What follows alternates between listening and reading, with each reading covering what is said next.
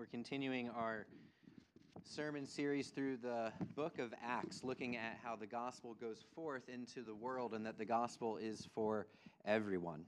And uh, that's very clear in, our today, in today's passage that the gospel does go forward to everyone, both to Jews and to Gentiles, which we're going to read about today. Um, now, before we get into the, the scripture, you know, I, I feel like I say this every week, but uh, it's been quite a year, right? I mean, it's been a year like any other year, the last 14 months or so. Uh, I, I feel like I say this every week, but come on. We, we had a, a, a new global virus and, and then global lockdowns and, and unemployment and racial tensions and, and a presidential election uh, only really surpassed by the previous presidential election in terms of causing turmoil amongst our, our country. And it's been an incredible year of division, I think. I mean, on top of all of those things, it wasn't just those things, it was that in light of those things, there was great division amongst us as a country and as, as neighbors in the community. I mean, there was the question of like, who, who has to wear masks and why and where do you have to wear them and should you wear them, should you not wear them? And, and then there was the presidential election, which sort of polar, polarized our community. Eh, in all of these things, there's so much reason for division. And, you know, I'll hear many people say or write articles that 2020, I mean, we've never been more divided as a people. And maybe that's true, but I, I, one, one professor at the University of Virginia, historian of American history, uh, he disagrees. He says, as a historian who has written and taught about the Civil War area for several decades, I know that the current divisions pale in comparison to those in the mid 19th century. Between Abraham Lincoln's election in the November of 1860 and then the surrender of Robert E. Lee's Confederate Army in 1865, the nation literally broke apart. More than 3 million men took up arms against one another, and hundreds of thousands of black and white civilians in the Confederacy became refugees. Four million enslaved African Americans were freed from bondage. After the war ended, the country soon entered decades of virulent and often violent disagreement about how to best order a new biracial society in the absence of slavery. To compare anything that has transpired in the last few years to this cataclysmic upheaval represents a spectacular lack of understanding about American history. But we are divided, right? I mean, it's not just across the country, but even in our own communities or even our own families or church. We, we have people that we disagree with, and we're divided. Is there any hope then for, for bridging us together as people within the same church, even, or in our community? Is there any hope to bridge this divide? Well, back in the days of the Civil War, there was a church in St. Louis, a church I'm familiar with. When, when my wife and I lived in St. Louis, we were members of a church that was celebrating 150 years as a congregation. They existed as a church during the Civil War. And during this celebration, we heard story after story about how this church came together in the midst of great division. And there were northerners and southerners worshiping together. In fact, the church leadership had both northern sympathizers and southern sympathizers worshiping together and leading the church together. There is hope for union and unity and peace in the midst of divide. That's what we're looking at today. This story of, of two people representing two groups, two cultures, two kinds of people, the Jews and the Gentiles, who historically have never gotten along together. And yet we begin to see in this passage how the gospel brings people together who were once divided. It's the gospel of peace. And so, as we read this passage from Acts 10, we're going to see what is the root of division. We're going to see what is the right way to view others. We're going to see what the good news of peace really is. What is the root of division? What is the right way to view others? And what is the good news of peace? Now, this is a long chapter, and the story takes place across all of chapter 10. So, we're actually going to read three different chunks of scripture as we go. If you're using the red Bibles, we're going to begin on page 535, Acts chapter 10. At Caesarea, there was a man named Cornelius, a centurion of what was known as the Italian cohort, a devout man who feared God with all his household and gave alms generously to the people and prayed continually to God. About the ninth hour of the day, he saw clearly in a vision an angel of God come in and say to him, Cornelius. And he stared at him in terror and said, What is it, Lord? And he said to him, Your prayers and your alms have ascended as a memorial before God. And now, send men to Joppa and bring one Simon who is called Peter. He is lodging with one Simon, a tanner, whose house is by the sea. When the angel who spoke to him had departed, he called two of his servants and a devout soldier from among those who attended him. And having related everything to them, he sent them to Joppa.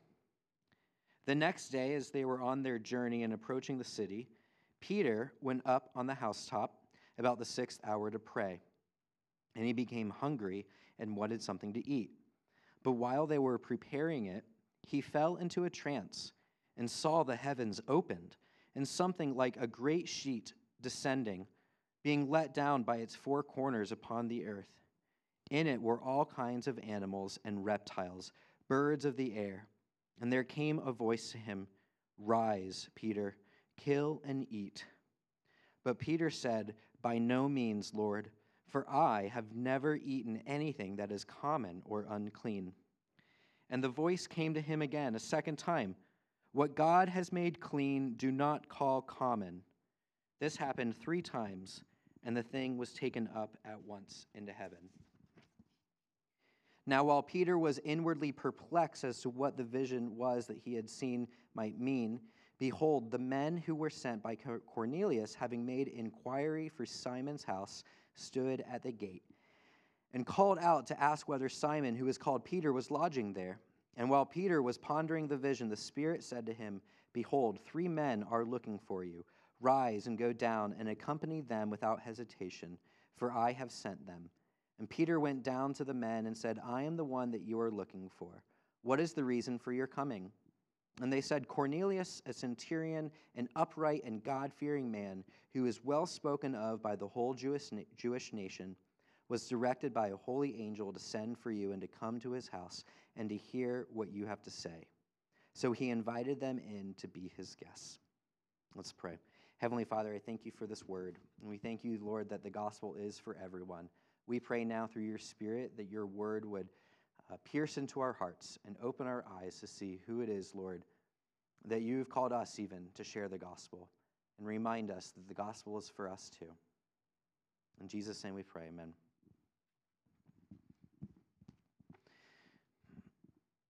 So the story is fairly straightforward.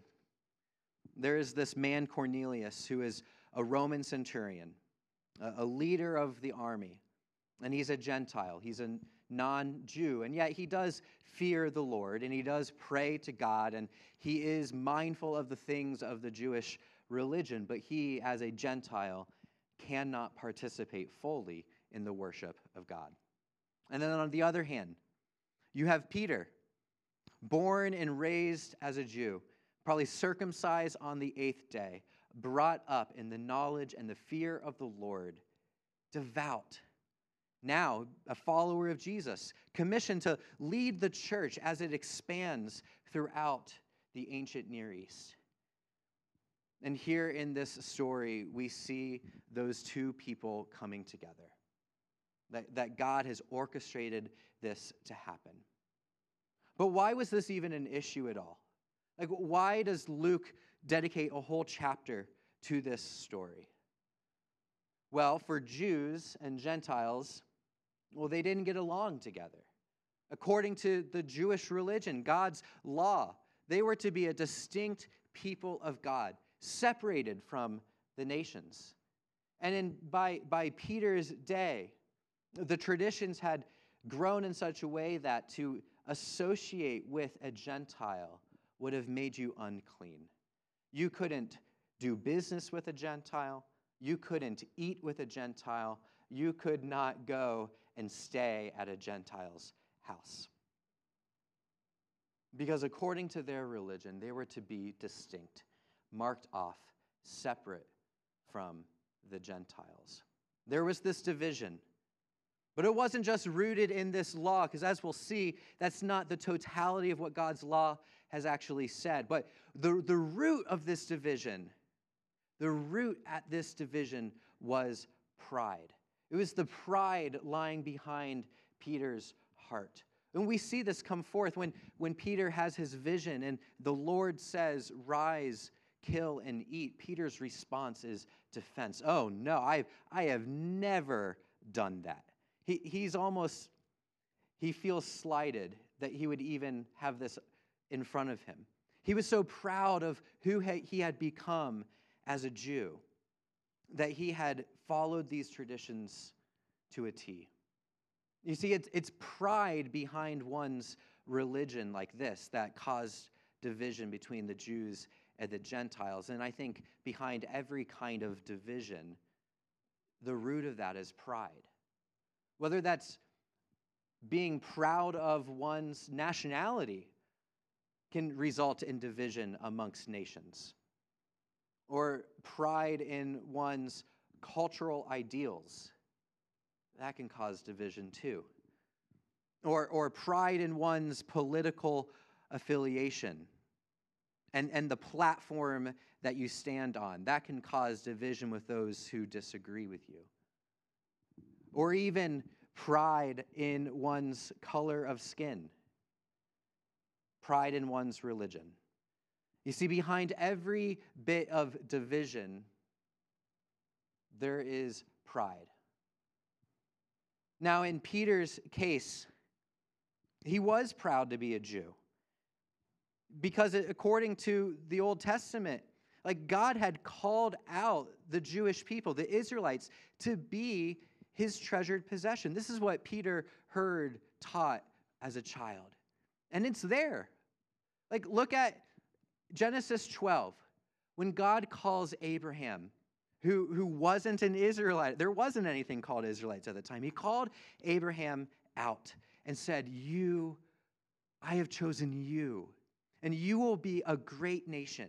I will bless you. You will have great descendants. A great nation will come from you. And then, as this great nation, nation grows, and they go down into Egypt. When God pulls them out of slavery in Egypt and sends them off to the promised land, he calls them and says, You are my treasured possession.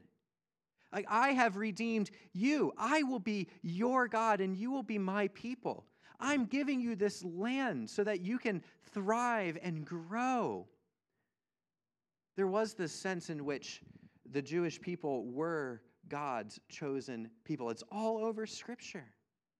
In, in the prophets, we see God say, Do not fear. You are mine. I have called you by name. God's people have historically, I mean, this is such a, a beautiful doctrine, this doctrine of election, that, that God chooses people to be their God, to bless them and care for them, and to set them apart, yes. But what was happening in Peter's heart and in the hearts of these other Jewish Christians at the time was that they had twisted this doctrine of election. They had twisted it to make it sound like something that it wasn't intended to say. Because at this time, they, they all thought, look at us. We must have been so great. We, we must have been so moral or ethical. We must have followed all the rules that God would look at us and of all the nations of the world, He would choose us. You know, when I look at Christians in America, I sometimes feel like we've gotten a little arrogant with our claim of being the chosen ones or the special ones, the unique ones. As if there was something um, in ourselves that God looked at and said, You've got it. But what they had forgotten, what Peter had forgotten, what we forget, is that when God chooses his people, it's not because there's anything great about them. In fact, Deuteronomy chapter 7 reminds us of this. In Deuteronomy chapter 7, God tells his people, The Lord did not set his affection on you and choose you because you were more numerous than the other peoples, for you were actually the fewest of all of them. But it was because the Lord loved you and kept the oath that he swore to your forefathers, that he would bring you up with a mighty hand. God's choosing of Israel was because he loved them, not because they did anything special or unique. And so, brothers and sisters, today, there's nothing unique or great about us. We are only part of the people of God because God has set his love upon us. This is what Peter needed to be reminded of that, that he, he should not be proud. But when he reflects on this doctrine of election, it should humble him. Tremendous humility. But the other thing that he's gotten wrong about this idea is that all along, when God demonstrates his, his love of Israel, it is paired with this mission that he has called them on. Yes, he does call out Abraham and say, I will bless you, but he says, I will bless you so that you will be a blessing to the nations. When he calls Israel out of Egypt, he says, I've rescued you. You are mine, but I am putting you in this land so that the nations will come to you and see you as a light to the nations.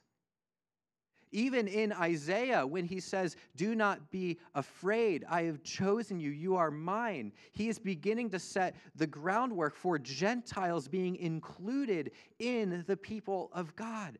You see, all along, God's people have been called out and chosen in order to go and bless their neighbors. Peter had forgotten both why God had chosen him, and he had forgotten for what purpose God had chosen him. If, if the root of division is pride, then the solution is this tremendous humility that comes when we reflect on the fact that God does not love us because we were worth loving, but God loves us despite all the things that make us unlovable.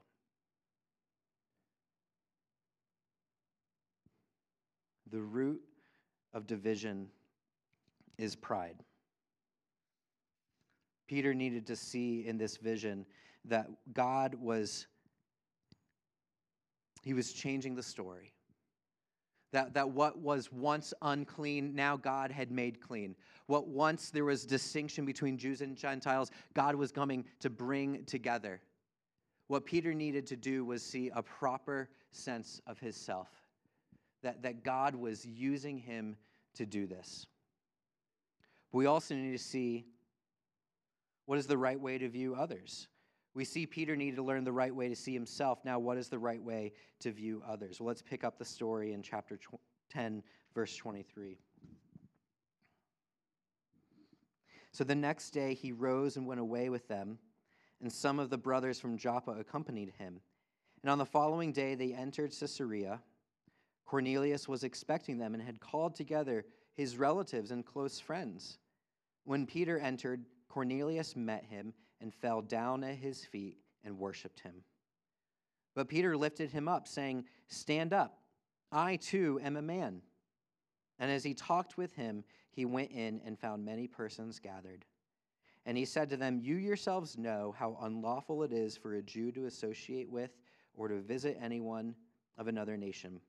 but God has shown me that I should not call any person common or unclean.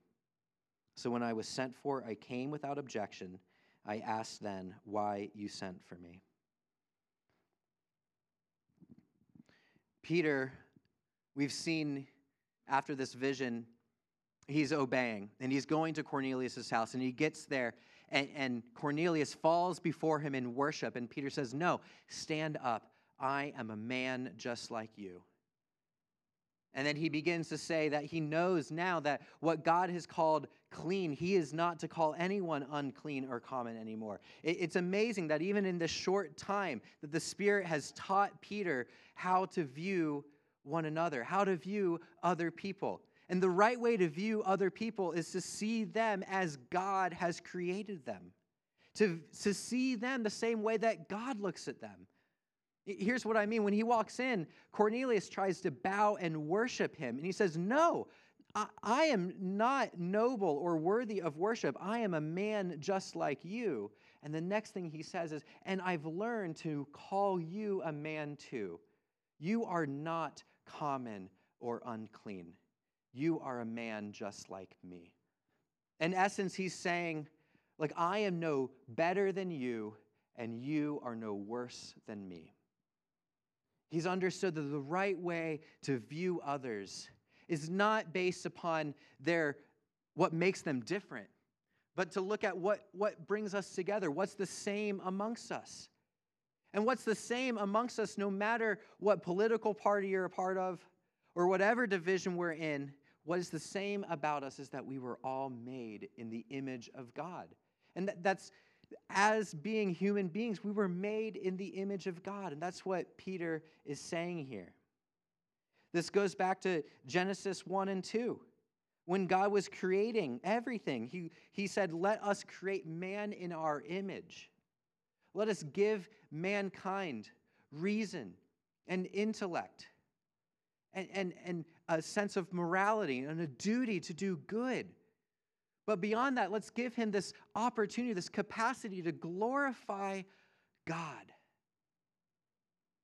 To be made in the image of God means that mankind has this infinite value and dignity and worth that no division takes away. Look, in our society, we, there's a lot of talk about showing dignity and value and worth to one another. Like, eh, there is a lot of talk about needing to respect one another. But where our society, I think, falls short is giving us a reason why we have to do that.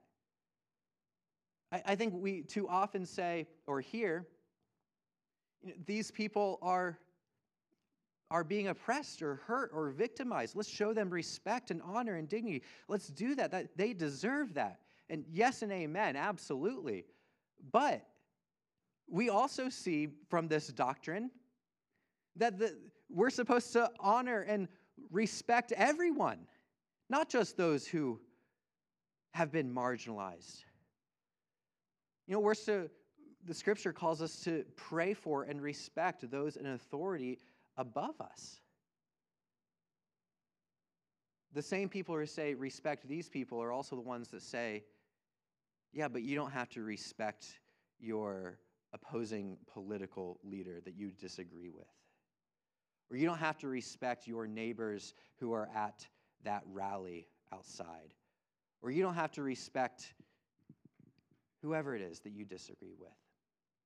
Our society doesn't have a basis for saying you have to respect these people.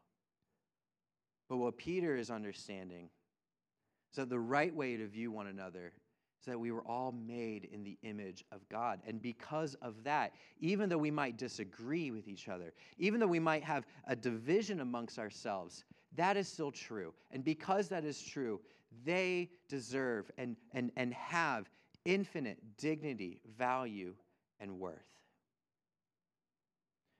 To say anything less than that is to dehumanize them. I mean, when I, mean, I see this online all the time. When there's someone that we disagree with, I see people say, it is crazy that they believe that. And did you see what they posted? That's insane. Those words, crazy and insane, those are just polite ways of saying there is something wrong with their head. I mean, the way that they think is wrong. That is dehumanizing. I've actually seen people call other people clowns and animals. It's so easy hidden behind a keyboard to let those things come out. But it's dehumanizing. It's saying that you are less than human. It is to take away their dignity, value, and worth.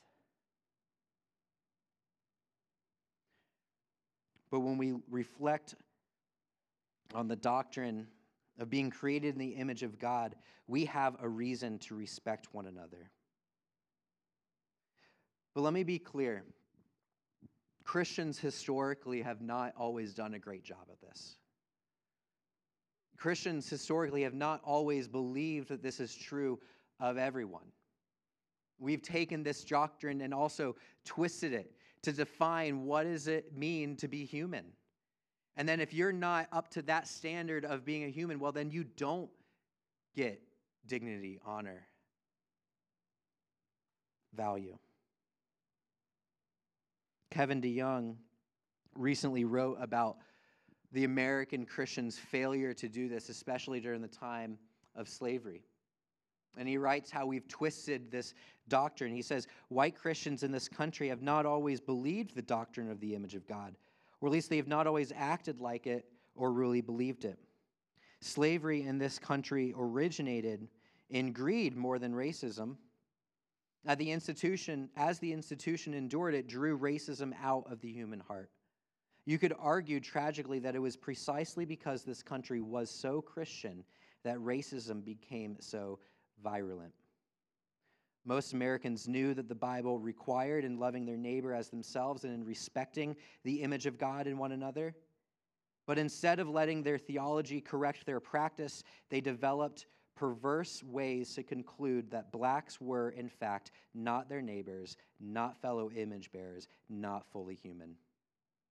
For many white Christians, the way to make their Christianity and slavery cohere was to convince themselves that the slave was not the same kind of human being that they saw in themselves.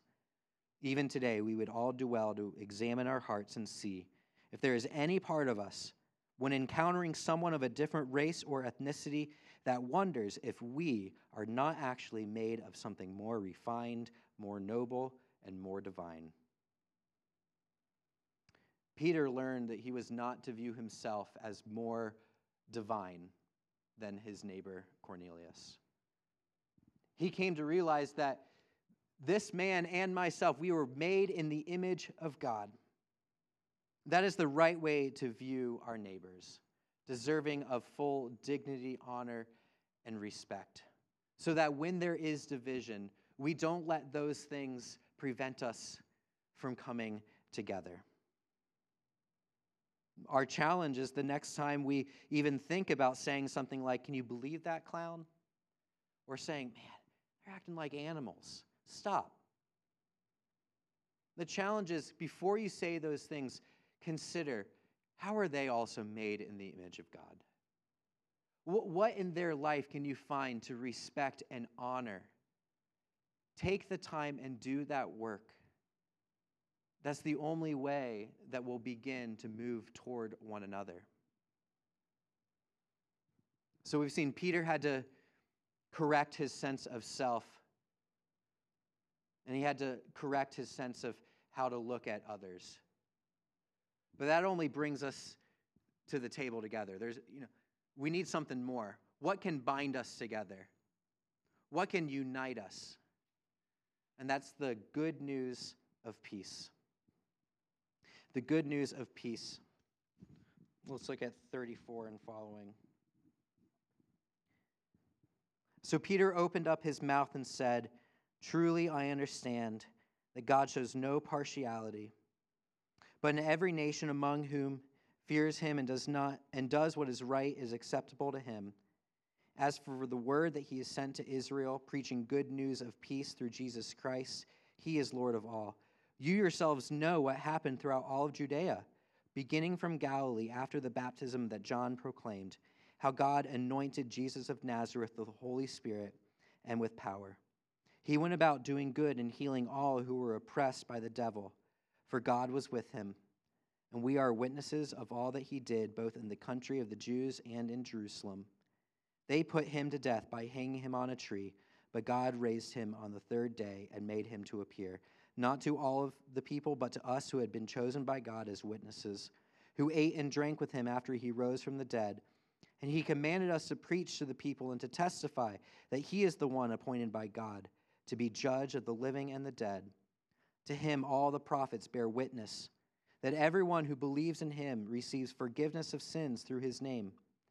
And while Peter was still saying these things, the Holy Spirit fell on all who heard the word, and the believers from among the circumcised who had come with Peter were amazed, because the gift of the Holy Spirit was poured out even on the Gentiles. The only thing that can bridge people together is this good news of peace. Peter goes forth and begins to share the gospel, the story of Jesus from the beginning of his ministry through his death and into his resurrection. This is the good news of what God has done through Jesus to save us. It is a gospel of peace because it brings peace to us with God. Look, every one of us, on either side of whatever division, we stand in need of this peace. We stand enemies with God, hostile to God, rebellious against God but it is through Jesus who died on the cross, taking away our own sins. And by faith in him, we are reconciled to God. That is the peace that we have. And what's so amazing is that as these Gentile hearers are listening to this news, the Holy Spirit falls on them. That means that they believed in it too. Because the wonderful thing about this gospel of peace is that not only does it reconcile us to God, but it also reconciles us together in Christ. The gospel of peace is it's two directional. It's vertical, yes, uniting us to God himself, but it's also horizontal. That because we're united to God in Christ, Everyone else who is united to God in Christ are therefore united to one another too. And so these Gentiles receive the Spirit, they're baptized, and they're welcomed into fellowship with the Jewish Christians too. This is the power of the gospel. Turn on any news channel or flip on the radio, read any book that's published now about how can we bridge this divided world Everyone's got theories. Everyone's got programs and plans. Everyone's got legislation. But the only thing that can really bring the peace that we long for is the gospel. Yes, there are ramifications of how we apply the gospel to ourselves and our community, but the truth is, it is only by preaching the gospel, by believing the gospel, can we have peace. We see in this passage that God is bringing together people who have been divided. The way that we do that, even as a church here, is that we recognize what is the root of that division, and that's pride. We need to be humbled. But we also see that the way forward is to view one another in the right way.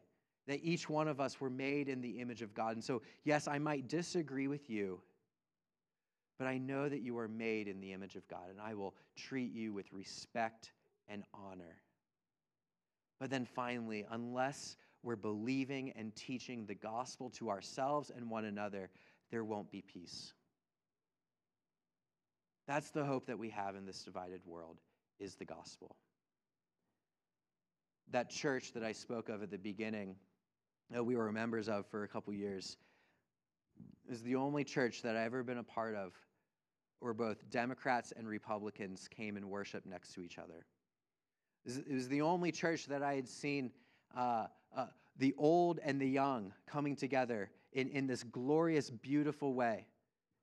It was the only church I had been part of that, that opened their doors for I, Iran, the Iranian community to come in and have fellowship and have dinner with Christians. It was this beautiful example of crossing the divide. This is the only church that I've ever been a part of where, where gay and straight people came and found a new identity in Christ and worshiped together. The things of this world that drive us apart, the gospel can bring us together. And it's only the gospel. That's why we celebrate the Lord's Supper every week. It's because at this meal, we all come to the foot of the cross. No matter our background, no matter our political affiliation, no matter our stance on masks or the vaccine or whatever. Because at the cross, we're united. We're united by the blood of Christ.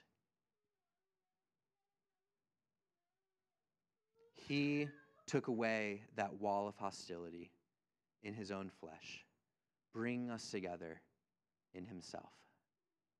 Let us pray. Heavenly Father, I thank you, Lord, that you have sent your gospel for everyone. Lord, that the things of this world that do divide us, Lord, you have conquered those divisions. Lord, that you have sent you, sent your gospel, Lord, to those who are far off and those who are near. Lord, because it's in the gospel that we find we find peace. We find union with one another. Because in the gospel we find union in Christ. In his name we pray. Amen.